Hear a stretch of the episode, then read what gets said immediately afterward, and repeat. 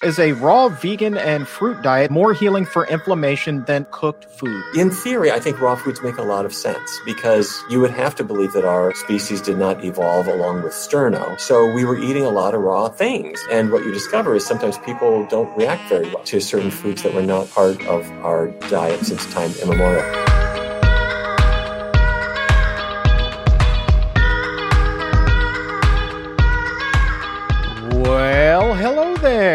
And welcome to the Exam Room Podcast, brought to you by the Physicians Committee. Hi, I am the weight loss champion, Chuck Carroll. Thank you so very much for giving the show a listen, or a view, or a download, wherever it is in the world that you are. We appreciate the fact that you are here. And it is time to raise our nutrition IQs once again, because this is number four in our series of diet myths. And this week on the show, Dr. Neal Barnard is back to explore some of the most widely held beliefs when it comes to nutrition. And as a bonus, we're not doing just one segment of the doctor's mailbag. Oh, no, no, my friend. We are doubling down and we are bringing on Dr. Vanita Rahman to join us, and she is going to be joined by dietitian Lee Crosby, the fiber queen. We are going to get to so many of your questions on the show today. Your head might explode. I don't know, but it's going to be fantastic. We are going to do our best to get as much nutrition knowledge crammed into your cranium as humanly possible. And we are going to be exploring some of the best questions yet on the exam room. Questions like one from Lana, who wanted to know is a raw vegan diet better than a cooked vegan diet when it comes to inflammation? Does one trump the other? And then what about cruciferous vegetables? Should they really be cooked or are they okay to be eaten raw? Dr. Barnard's going to be weighing in on that. Plus, somebody wrote in wanting to know Does Dr. Barnard suggest any other supplements other than vitamin B12? So, Dr. Barnard will be prescribing an answer for that momentarily. Also, had someone write in wanting to know Is it true that there is a connection between dry skin and food? That's important information as we head into these cold weather months where the air is so dry it can just suck that moisture right out of your skin. So we'll be finding out an answer to that as well. And then speaking of cold weather months, what happens when the temperature changes? Your sinuses, they can go a little bit haywire. Someone else, great question, wanted to know what foods contribute to full sinuses. They were asking a question about cutting down mucus as we head into the fall and winter. So, what should we be avoiding there? We're going to get ourselves an answer. Plus, Dr. Vanita Rahman and dietitian Lee Crosby will be on the way momentarily in just a little bit. But before we get to any of that, let's check out the exam room news desk. I had an interesting study cross recently that I wanted to share with you.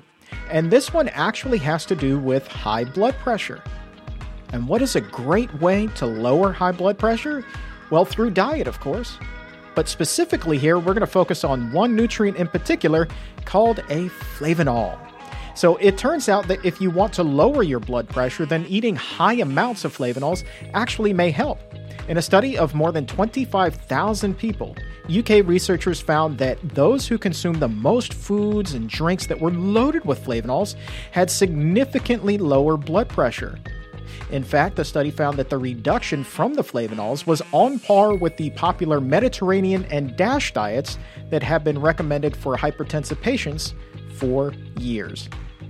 Green tea, by the way, is loaded with flavanols. So when it's a little bit cold outside, why not get yourself a nice hot cup of green tea and load up and lower that blood pressure? All right, let's now load up our nutrition knowledge. Let's load up our nutrition IQs, and let's do that right now with Dr. Neal Barnard.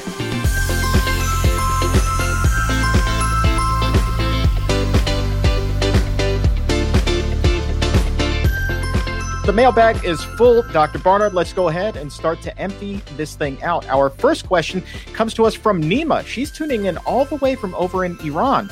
She's been reading your book. Uh, she wants to know in chapter 12 of Your Body in Balance, it says, quote, raw is fine for lettuce and cucumbers, but not for cruciferous vegetables, which should be well cooked. Why is that? I don't like any of them when they're cooked. Okay, I'm with you. Uh, first of all, thank you for um, for listening, and delighted to be speaking to our friends in Iran as well as everywhere else around the world. Um, thank you so much for your interest in what we're talking about.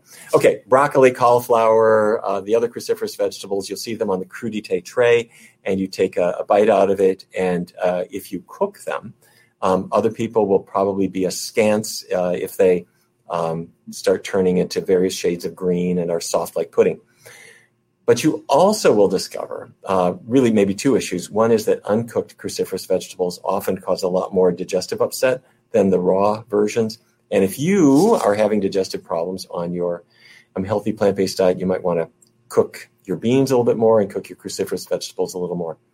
The other thing about it is that plants, in their natural state, have certain compounds that they make to repel insects um, or other invaders that want to attack their roots or their leaves.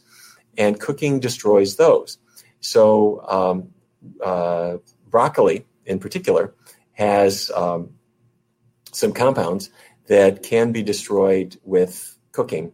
Um, it doesn't mean that it's uh, really toxic to eat it uh, raw, but uh, a number of, of uh, botanists have suggested that it is a safer thing to eat cooked. So there you have it. All right, here's a great question from Vegan Grandma. That's a great name, too. She writes Since being on a whole food plant based diet and losing uh, 40 pounds, my skin has been dry no matter how much water I drink. I started taking a vegan biotin supplement to help my skin. Is that safe? And are there any other ways that you can mention that would combat dry skin? Uh, good on you for having lost 40 pounds. Congratulations. You're an inspiration to everyone around you. Um, if you have dry skin and you Google, um, vitamins for dry skin. Bi- biotin will be one of the first ones to come up because it's a B vitamin and you do need it uh, for health. Um, does it really work? The evidence is not super strong that it does. Um, you can't you you can't take a supplement. There isn't any evidence that I have seen of dangers uh, from it. The amount you need is about 30 micrograms a day. And if you exceed that, because it's water soluble, chances are you'll just excrete it. Um, but it, it, it, exists naturally in nuts and in seeds and traces in avocados and sweet potatoes. And that's why you don't hear people going out and getting a biotin supplement because it's pretty uh, common in these kinds of foods. All right. Speaking of supplements, Christina writes, she wants to know what are your top daily supplements uh, besides B12? Are there any others that you advise to take as well? Thank you for asking that question. So important. All right. Um, let's kind of go through these rules. I want to back up for anybody who's new to this word vegan and, and you know, I want to lose weight and get my cholesterol down and tackle my diabetes. I hear a vegan diet is great, and it is. Um, the, and the rules are four groups vegetables, fruits, whole grains, and legumes or beans. Okay. So, but we do need to supplement vitamin B12. You need it for healthy nerves and healthy blood. And the amount that you need is 2.4 micrograms for adults. Um, there are no bottles that small. They're all, you'll see bottles of 100 or 200 or 500 or 1,000 micrograms a day. Um, and just get the smallest bottle you can find. Um, but what your question is a good one. What else should I take? Normally, vitamin D comes from the sun on your skin. The sun, the UV rays hitting your skin create vitamin D. But if you use a sunscreen or you're indoors all the time, or if you live in North Dakota, where I grew up in December, you are not soaking up a lot of UV rays from the sun. Um, so that's when a vitamin D supplement makes sense. Um, the government would say have about 800 international units a day. I would push a little bit higher um, to around 2,000 international units per day, and your doctor can test you and see if your levels are are, are normal. Um, so, uh, all right, B12, D. Let me add one more. Iodine is a mineral, and it is very abundant in sea, sea vegetables. So, wakame and nori and all these have lots of it. But if you grew up in Omaha, you probably aren't eating seaweed very much, and you might get a little low in iodine, and your thyroid gland can't get the iodine it needs to make thyroid hormone. Um, now, iodized salt comes to your rescue, but if you are a modern person using Himalayan salt or sea salt or kosher salt, you, it's it's not iodized unless it specifically says it is on the label. So if you are never getting sea vegetables and you are never um, using iodized salt, then you might want to consider iodine as your third supplement. And the amount you need is 150 micrograms a day. And frankly, that's about it. There are a million other supplements, but I treat them more like medicines for specific conditions rather than supplements for daily use. All right, here we are headed into the cold weather season. We're talking about dry air, and now we're going back to dry skin. Judy wants to know how much water should I be drinking? Perhaps she too is concerned about dry skin. Yeah, um, if you asked um, some authorities, some nutrition authorities, they'll say have eight eight ounce glasses of water per day. That means 64 ounces of water. If you do that, you will never get out of the bathroom. Um, and the fine print after that um, guidance to have eight glasses of water per day says, or the equivalent in foods, meaning you made your morning oatmeal with what? Water. Uh, you're having soup with what? Water. Um, you're having an apple, which has lots of water inside. So the truth is, you don't actually need to drink a glass of water ever in theory if you are getting lots of water in the foods that you are um, consuming. So I recommend that you not count. Don't count glasses, don't count ounces. But when you go to the bathroom, if your urine is is very dark in color, you're dehydrated. Um, if it's not, if it's clear or just very lightly straw colored, you're probably very well hydrated.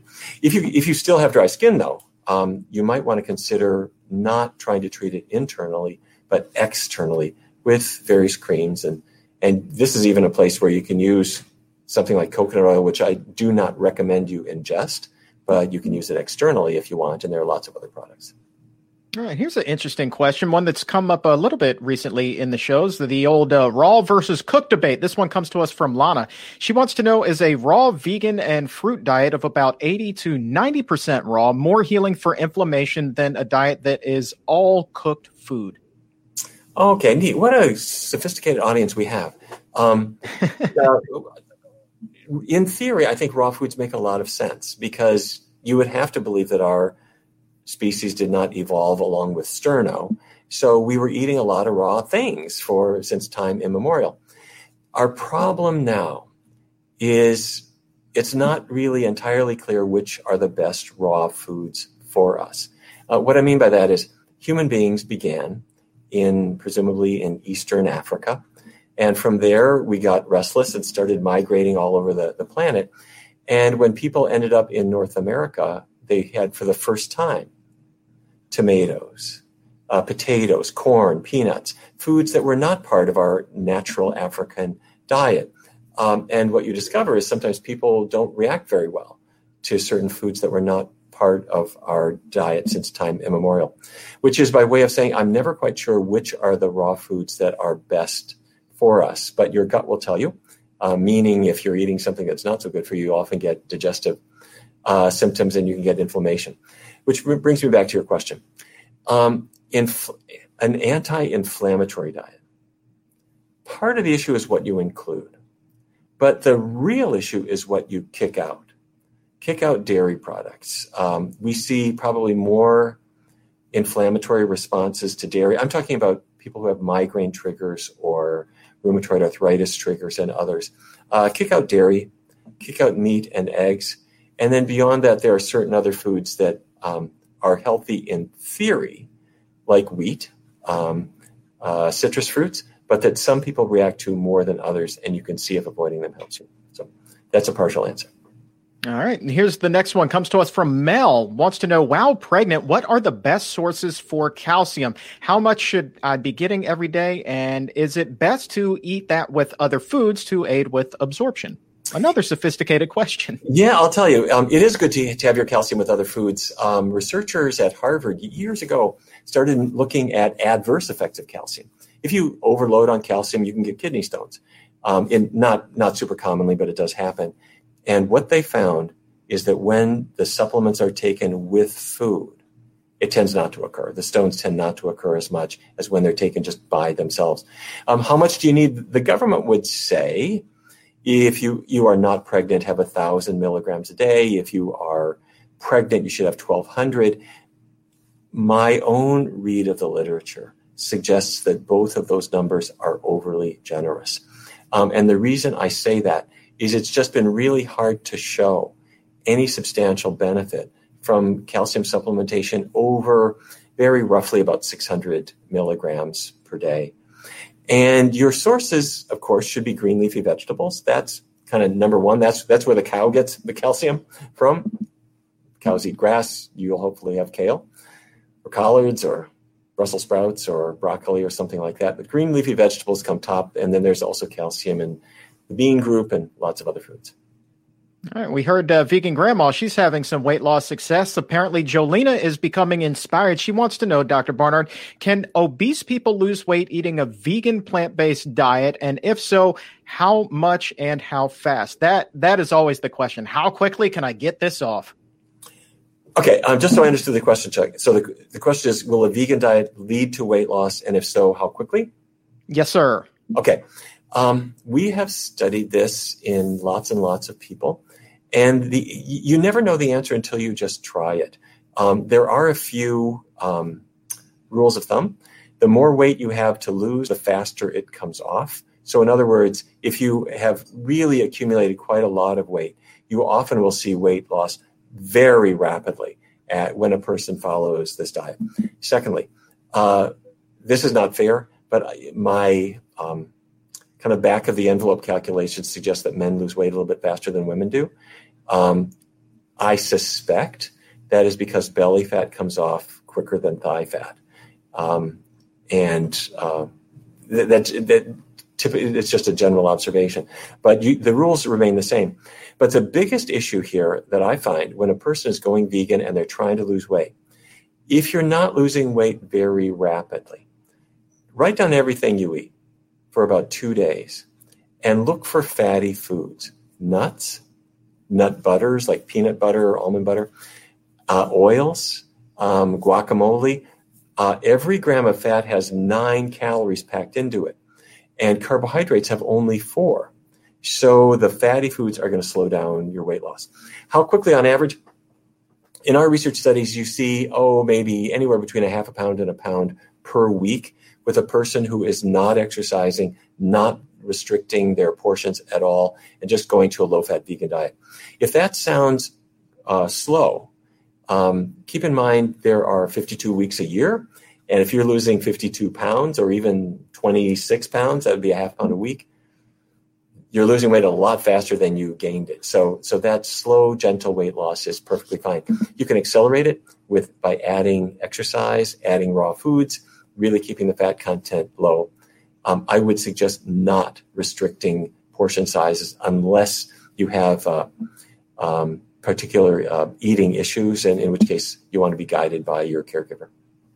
All right. And uh, follow up to that from Audrey. She wants to know is it best to slowly transition to a plant based diet or push that stack to the middle of the table and just go all in?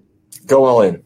Um, I, I, I, would go all in. Um, and the reason for that is if you go really slowly, you're reigniting your desire for whatever the contraband is that, that made you sick in the first place. But we have a certain way that we do this in the Barnard Medical Center and in our research studies. And I, I have never seen anyone unable to do this. You take seven days, and during those first seven days, don't take anything out of your diet. You can still eat meat, eggs, cheese, whatever you're eating, but your job during these seven days is to identify low fat vegan foods that you like. And you just make a list. Um, write down breakfasts and lunches and dinners that appeal to you. So, oatmeal with cinnamon and raisins, um, bean chili instead of meat chili. You've got seven days to come up with a list of plant based foods that appeal to you. And at the end of seven days, you'll have a really good list. Okay. So now, step two is to take 21 days and do it all vegan all the time for those three weeks and without um, any animal products at all. But that's really easy because it's only three weeks.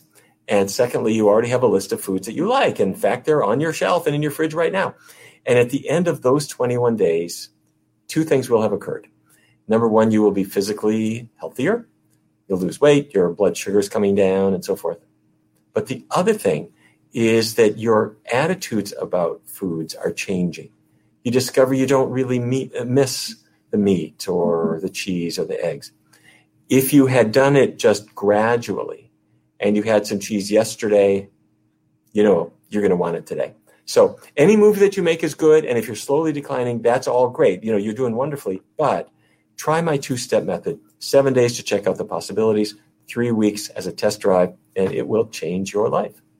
All right, we're going to sneak two more questions in here quickly. Uh, this next one is a little bit yucky, but you know what? It's also that time of year, so it's fitting. This one is from Julie, who's watching us on YouTube. She wants to know Are there any foods that would cut down on the amount of mucus that we produce? It is, in fact, that time of year where my sinuses get a little bit full. Oh, yeah, dairy comes top for this. Um, and you'll see. Um, this manifests in all kinds of ways and at every stage of life. Um, little children, who have middle ear issues. Um, you know, that back when people would fly on planes and the plane is starting to go down and the pressure is building up in the ears. Um, kids who have uh, a lot of inflammation uh, in that part of the respiratory tree, I'm talking about the inner ear, um, they cry and so forth. And when those kids are, you remove dairy, some of those kids are going to do better.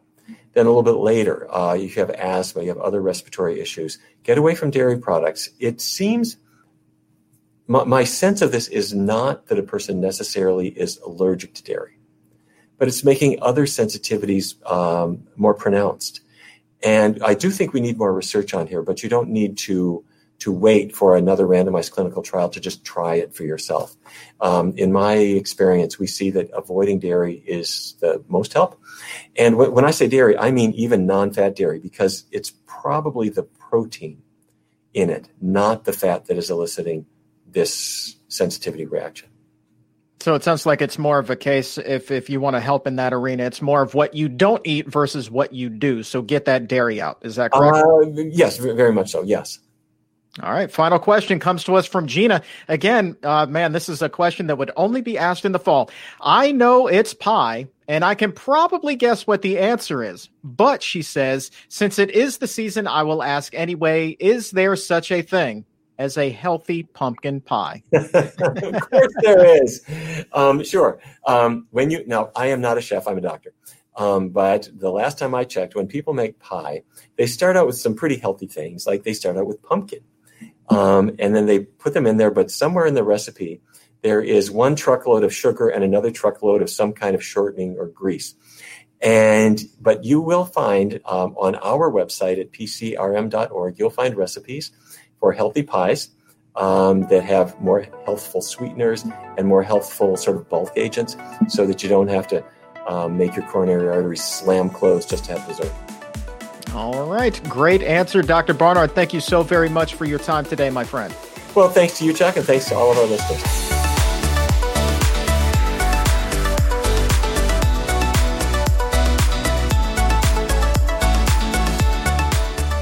If you ever have a question for Dr. Barnard that you would like addressed on the show, the best way to make that happen is to join us for the Exam Room Live every Monday through Friday over on the Physicians Committee's YouTube channel and Facebook page. Noon Eastern, 9 a.m. Pacific, Monday through Friday. That is your chance to help us fill up that doctor's mailbag, and then we will do our best to get you an answer. It is hands down the healthiest half hour anywhere online today.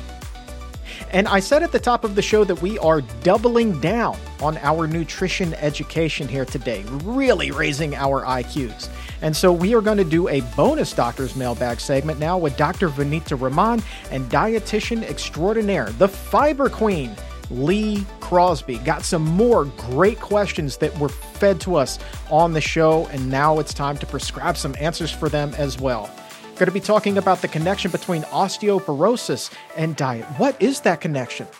What are the foods that we should be avoiding? What are the foods that we should be turning to Well, Dr. Rahman's going to weigh in on that. And then dietitian Lee Crosby, the fiber queen, going to be talking about FODMAPs, low FODMAP diets when it comes to IBS. What is a FODMAP diet, first of all? Well, we're going to find that out. And then we're going to find out is it true that they can help with IBS? And then here's a really interesting one that we all can benefit from.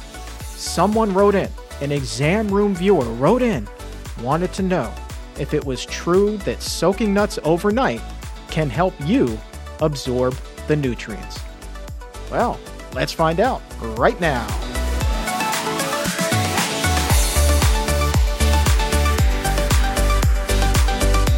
Lee, I want to start with you because we've been talking about fruit and flavanol. Well, how about fruit and diabetes? We have a question here.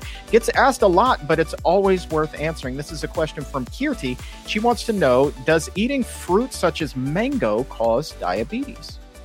I am so happy to answer this question. I feel like the fruit people, I don't know if there's like a fruit board, but they should come see me because I'm a huge fan of fruit, and that includes for diabetes. And I know for a lot of people that's a bit jarring to hear because you think, oh, well, fruit has sugar in it. And we know that sugar, high blood sugar is a problem with diabetes. So you shouldn't have fruit, right?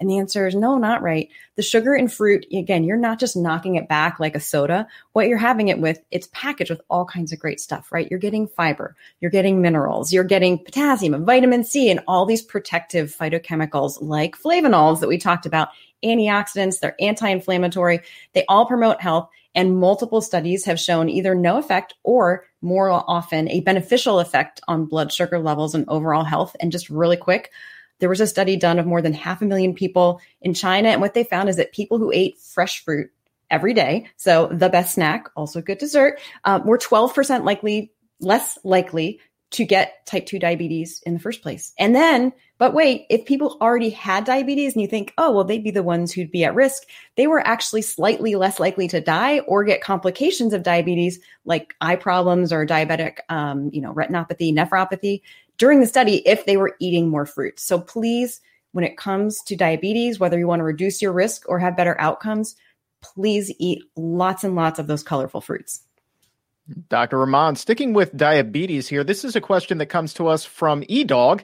Uh, he wants to know regarding type 2 diabetes, what is the mechanism that causes the body to produce excess insulin? Yeah, so let's, for those people who may not know, when we talk about diabetes, we're talking about a condition where our blood sugar is high. And there are two basic types of diabetes type 1, that's, uh, and then type 2. In type 1, uh, our insulin stop, our, our, pancreas stop producing insulin. We think it's an autoimmune condition where there's inflammation in the pancreas. They produce less and less insulin. And then eventually the person who has this condition will need lifelong insulin. And that accounts for about 10% of diabetes. It's usually seen in young children. Type 2 diabetes accounts for 90% of diabetes that we see. It's usually a disease that occurs in middle age, but now we're seeing it at younger and younger ages, even in children. And in type 2 diabetes, the pancreas are still capable of producing insulin, but our body becomes resistant to it. So even though we have insulin, it just isn't as effective anymore. And the reason we become resistant to it is because uh, of our diet. When our diet is high in fat, our cells don't take the insulin as in as easily and insulin isn't able to do its job. And so the pancreas in response will produce more and more insulin to overcome that. And uh, with time that response just kind of fails and we end up with high blood sugars. So it's really our high fat diet that seems to play a key role in insulin resistance which causes the pancreas to compensate by making more insulin all right, Lee, coming to you for a flavanol follow up. This one comes to us from Richard at 1209. Wants to know what is the best cocoa for flavanols? I have raw cacao nibs every day.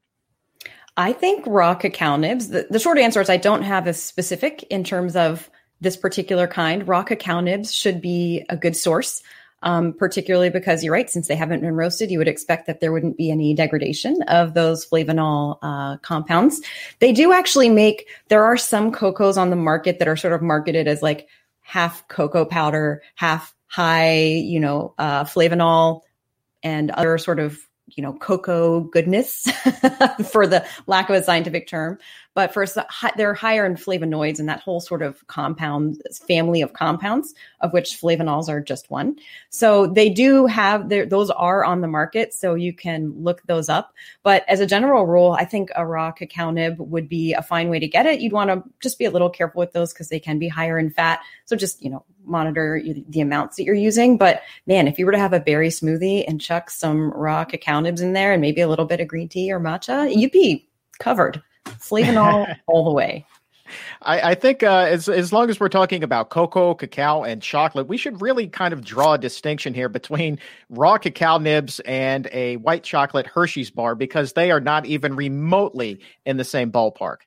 No, you got to first off again, we're talking pigments. If you want to get the flavanols, it has to be you got to have some color in there. So if, if, if you have this anemic white chocolate bar, there's really what that is is you can think of it as a white sort of cocoa butter bar. So if you want to have a butter bar, cocoa butter, but still that's just sugar and the fat pulled out of the cocoa, that's what you're going to get with a white chocolate bar.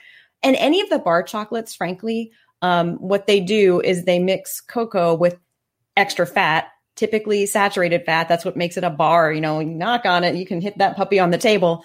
That's what makes it have that hard, you know, feel. So unless you want to have that saturated fat also kind of spackled in your arteries, which I personally don't, uh, better to stick to cocoa powder or the very, or you could do a cocoa nib where it's in the whole form, the way you get it.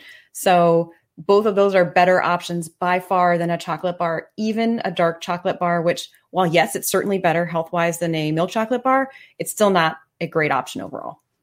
All right, Dr. Rahman, coming to you. Question from Vmore at 1217 says, Been vegan for three and a half months. My glucose level is now normal, but my blood pressure is still a little elevated. Do you have any advice? Yeah, well, first of all, congratulations uh, for staying vegan for three and a half months, and and clearly it's made an, a difference in your blood glucose levels, which is wonderful. As far as blood pressure, so we know plant based foods can help lower our blood pressure, but um, we also need to understand which plant based foods. When we're talking about blood pressure, we have to be really mindful of the amount of sodium in our diet, not salt per se, but the sodium. Salt is just one component of sodium. And over 75% of the sodium in our diet comes from processed food or restaurant food. And the more sodium we consume, the higher our blood pressure goes. So if you are trying to reduce your blood pressure, I would recommend really reading those nutrition labels and seeing how much sodium is in each serving you want to limit your daily sodium intake to 1500 milligrams a day. And a rule of thumb that I love for this is if the serving size has more sodium than calories, then put it back. You want to get food that has less sodium than calories in it. And that really helps a lot. So watching the sodium is going to be key. Also getting plenty of potassium in the form of fruits, vegetables, legumes and grains that are just packed with it, but especially fruits that we've been talking about today because potassium helps reduce it. Dr. Rahman, I want to stick with you. We have a great question here from Dinah at 1220. She uh, wants to know Can having too much overt fats in the diet, such as avocado and tofu nuts and seeds, cause insulin resistance even among someone who's eating a whole food plant based diet? So, healthy fats, can you still have too much of it? Yeah, I, I think so, definitely. Uh, so within, uh, we know that animal foods are just naturally high in fat. And most plant based foods like fruits, nuts, uh, uh, fruits, vegetables, legumes, grains are pretty low in fat. But certain plant based foods like avocados, nuts, seeds, they're about 70% fat. So they're pretty high. So if you have prediabetes or diabetes, or you're trying to lower your body weight, I do recommend uh, limiting the amounts of these high fat foods. Uh, and now tofu is interesting. It's about 50% fat, so it's a lot lower.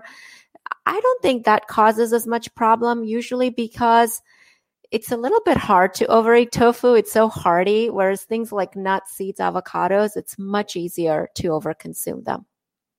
All right, Lee, coming back to you for this one. First of all, Marco uh, wants to say thank you for the vegan on a budget episode that we did uh, last year or the year before. He said that he got a lot of enjoyment out of that. Um, oh, um, but that's one of my favorite topics. You're welcome, Marco. I know when we went downstairs to the grocery store and Oh, loaded man. up our a That was a riot, grocery yeah. cart, uh, Yep. feed a whole, you know, two people for an Like entire week for like 40 yeah. bucks. Yeah, it was insane. Uh, all right. Question from Stephanie wants to know about FODMAP diets. Uh, what is your opinion on low FODMAP diets for IBS? She writes that my husband is on it, but that also eliminates many veggies that are nutritious as well, such as garlic and onions. Excellent question. So, low FODMAP diets are a, a, a proven treatment strategy when it comes to reducing IBS symptoms. However, there are a couple of things. One, they are not meant for long term. So, FODMAP diets you eliminate and then you reintroduce in increasing amounts and by different groups of FODMAPs to see which ones the person is or is not sensitive to. Some people will be sensitive to one type of FODMAP, some to multiples. So at the beginning of the diet, you're going to wipe out. You're right. A lot of healthy foods are going to go to the wayside, but it's you're not supposed to stay there. That's not a place where you live, where you hang out. You then, and preferably, this is actually where it makes sense to work with a registered dietitian because they can take you all the way through this process. Because what happens to a lot of people, they go it on their own. They wipe out all these high FODMAP foods, which are actually really good for you. I hate to say this, but those high FODMAP is also a, a way to say high prebiotic fiber because those prebiotic fibers that feed the good bugs are oftentimes FODMAPs. So that what they'll do is they'll just get stuck. They'll feel better doing low FODMAP and they'll never start challenging to see which of those groups of FODMAPs they can tolerate and how much. And so they actually just get stuck eating this sort of nutritionally depleted diet. So if you're in that category, please, please go find a registered dietitian, preferably one who has a specialty in plant based nutrition to help you get as many, as much, and as many different kinds of those FODMAPs back in your diet as you can tolerate. Because you're right. I mean, we know things like garlic and onions and apples, they're high in FODMAPs, but they're also incredibly good for you. So please go, go, go find a dietitian and make sure that you can work those back in as much as you can. Dr. Rahman, coming to you. This is a question from Gail. She wants to know Does the plaque that is already in your arteries disappear with a whole food, plant based SOS diet? Yeah, so really important question. We we believe it can diminish. So uh, this is based on research that doctors Dean Ornish and doctors Cal- uh, and Dr. Caldwell Esselstyn did. And what they saw in their research studies is that people who followed a low fat, whole food, plant based diet, when they had an angiogram before and after, there was regression of the plaques. So we believe it can, uh, but it's hard to know uh, to what extent and if it'll be the same for everybody. But we know f- based on their research, the best thing we can do to minimize our risk of heart disease or cardiovascular disease is to eat a whole food plant based diet. All right, we have time for a few more questions, so go ahead and keep on posting yours in the comments section now. We're going to try to sneak as many in as we possibly can. Uh, Dr. Rahman, I want to stick with you here. Question from Cassidy wants to know Should I avoid oil and processed foods on a whole food plant based diet, or are they okay to eat? That question came in at 1224 this afternoon. Yeah, really important question there you're asking. It is best to avoid oil. Uh, you know, for so long, oils have been commonly used in cooking, and especially olive oil has been touted as a health food. Well, they really aren't healthy for us. Oil is nothing but 100% fat. It doesn't provide any essential nutrients for us that we can't get in better ways from more healthier foods. Uh, especially if you're trying to lower your blood sugar or reduce your body weight, it's really important to avoid oil. And for everyone, uh, avoiding oil, um, is important because we know oil, including olive oil, impairs our vascular function. So uh, I would recommend that. And then same thing with processed foods. You know, processed food for those uh, who are wondering is loosely defined as food that's been processed from its original form by the food industry and then sold to us, whether it's frozen, canned, or in a jar. And the problem with processed food is it tends to be not always, but it usually tends to be high in fat, high in sodium, high in calories. So uh, it's best to avoid it if you can, but it also depends on the food. And that's where it's really important to read the ingredients, look at that nutrition label, look at how much fat there is, look at how much sodium there is, look at the caloric density before making that decision. Lee, next question comes to us from Jana. She wants to know Do you recommend soaking nuts overnight before eating them to activate them for better absorption? What do you think, Lee? Okay, so I'm guessing that the, the what we're actually asking here is so nuts contain something called phytates, and they are sort of one of the ways that the nut kind of is sort of quiet and quiescent in its little cute little shell there until it's time to germinate. And what's the signal that it's time to germinate is water. And what that does in terms of absorption is it actually starts to make the minerals in that seed, which are getting ready to go off and do their little seed germinating job. In this case, the nut is the seed. Um, it makes them more bioavailable, a little bit more absorbable. Now, interestingly, phytates then so you would think okay we're just going to soak soak the nuts that's going to be great and you can do that and it does have the advantage of making the minerals in the nuts a little more absorbable things like iron and magnesium um, but there actually are some health benefits to phytates as well. So they're they're linked with some, you know, lower risks of chronic diseases. So my answer is if you have time and the desire, go ahead and do that. If you're going to leave them out for more than a couple of hours, I would go ahead and soak them in the fridge just for food safety purposes. Um, and again, soaking really is only particularly helpful um, with raw nuts, not so much as I understand it with ones that are already roasted. Um, so if you want to soak them, great. They're certainly easier to work with in a blender. If you want to make a dressing or something that's creamy and you don't have a high power blender, just soak those cashews, for example, first. Um, but if you want to eat them raw, that's fine too. All right. And sticking with you, here is your final question for the day. It all goes back to the whole chocolate and cacao thing. This one is from Mona. She says, I've replaced cacao with carob. Was that a good decision, Lee? I think I think it's a fine decision. Um, there are a couple. Th- so, like every, like so many things in life, there are good things and bad things, even about cocoa. So, cocoa and chocolate does contain some stimulants. It's part of the reason that it feels so good to eat it. it contains some caffeine. It also contains theobromine, which is sort of in that same family, not quite as strong of a stimulant. Um, and you know th- there are lots of health benefits of chocolate the sort of stimulant side of things probably less so so you're getting away from that with a carob and you're still getting lots of fiber and i'm not as familiar in terms of like the phytonutrient profile of carob but given that it's basically a whole plant food i'm guessing it's going to be pretty good. So do i think that's an issue? No. And if you want to get more of those flavanols just have some berries have some grapes enjoy an apple with lunch or with breakfast if you're out on the west coast. Um, but yeah, I think that's a fine swap to make. And Dr. Rahman, the final, final question of the day comes to you. This one from Suzanne. She is asking Can you please talk about the way that diet and osteoporosis are connected?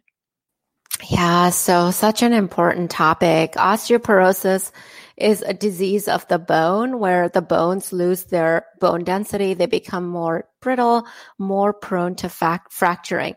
And for years, women were told to make sure they consume adequate dairy products so that they can deposit calcium in their bones and strengthen their bones. Well, guess what? That eh, the opposite is actually true. Uh, in countries where dairy is consumed more, we see higher rates of osteoporosis and related fractures. So while dairy products may contain calcium, it's not benefiting our bones. And one of the best things we can do to protect our bones and strengthen them is to eat a whole food plant based diet. And we can get plenty of calcium from green leafy vegetables, from beans and legumes, and from fortified milk, such as soy milk or almond milk. They'll often have calcium added to them. And tofu is a great source of calcium. So um, in terms of diet, a whole food plant based diet is the best way to go. And then there are other things that are important, such as getting regular exercise, especially weight bearing exercise, such as walking. People may not be aware that simple walking is a weight bearing exercise. When we walk, our skeleton has to support our body weight, and that strengthens our bones. So, walking or strength training with Pilates or weightlifting, running, these are all great options. All right, you guys, my exam roomies, you were asking some great questions today. So, uh, Dr. Rahman, Lee Crosby, thank you both very much for your time and, and fielding them and prescribing some answers, really clearing up some nutrition confusion for us today. Thank you both uh, very much. And if we did not get to your question on the show today, have no fear. We will save it and we will do our best to get you an answer on an upcoming episode. So, go ahead, keep on posting that in the chat box or in the comment section or tweet them to us using the hashtag exam room Live. And don't forget, you can also schedule a telemedicine appointment to visit with Dr. Rahman or Lee at the Barnard Medical Center. For that, all you need to do is visit barnardmedical.org or pick up the phone and call 202 527 7500. Telemedicine appointments are available now in more than a quarter of the country. You can find a full list of states of where services are available at barnardmedical.org. And yes, insurance is accepted.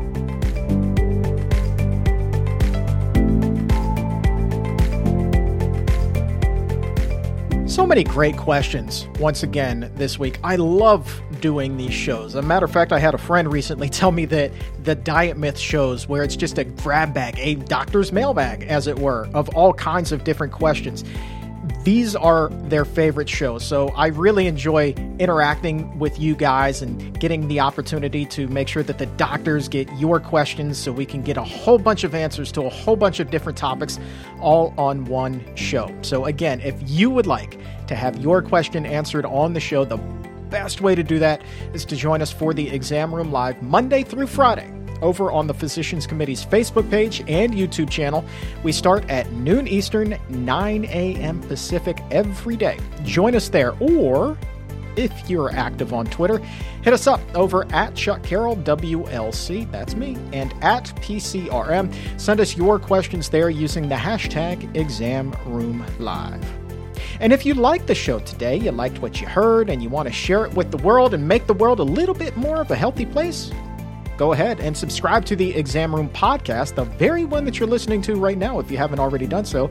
Subscribe to the Exam Room podcast by the Physicians Committee on Apple Podcast or Spotify, wherever you get your favorite shows. Go ahead, hit that subscribe button, and leave a five star rating. Now, here's the cool thing I say this every time, and I mean it every time as well. The more five star ratings we receive, the more subscriptions we get, the more people can find this information. And it's so important, especially right now, where health is paramount in the midst of a pandemic, that we do everything in our power to take the best care of ourselves as possible. So do us a favor, subscribe to the show, leave that five star rating, and help us make the world a healthier place. The Let's Beat Breast Cancer Campaign 2020 edition rolls on throughout the month of October. And coming up on the next episode of the exam room, renowned breast cancer surgeon Dr. Kristi Funk will be back to put a bow on our special series this month. She and I are going to be talking about breast cancer in the COVID era because there has been a massive shift in treatment during the pandemic. So, what is it that Dr. Funk has been noticing? Through her eyes as a doctor. She and I are also going to be keying in on the sneaky risk factors when it comes to breast cancer. What are those sneaky risk factors that can elevate your risk of becoming one of the eight women who will be diagnosed with breast cancer during their lifetime? And perhaps more importantly, what are the changes that you can make right now to your diet and your lifestyle that can help bring that risk right back down. So that's coming up on the next episode of The Exam Room. And right now, though, I encourage you to please head over to letsbeatbreastcancer.org and join us. Join us in our fight against breast cancer and pledge to follow the four steps that we have created that can help lower your risk of breast cancer. Join with us in this fight, lower your risk. And when you do make that promise, take that pledge, you will be entered to win one of the great grand prize packs that we have put together, specifically designed to help you along your new healthy journey. And I also want to say a huge thank you to our friends over at Switch for Good for not only sharing what the science says about dairy and your health, but also for their support of the Let's Beat Breast Cancer campaign this year as well. And speaking of Switch for Good, I was actually on their podcast recently, had an opportunity to sit down with Olympic cyclist Dotsie Bausch and wonderful actor Alexandra Paul. Such a great episode where we really dove in to food addiction and what it's like in the mind of a food addict. But in this doubling down type of episode that we're doing today, Well, I can tell you that we're doubling down on food psychology as well because both Dotsie and Alexandra will be joining me very shortly on the Exam Room podcast right here. It's going to be an amazing show. We're going to be talking about anorexia and bulimia, and for me, morbid obesity. Different conditions.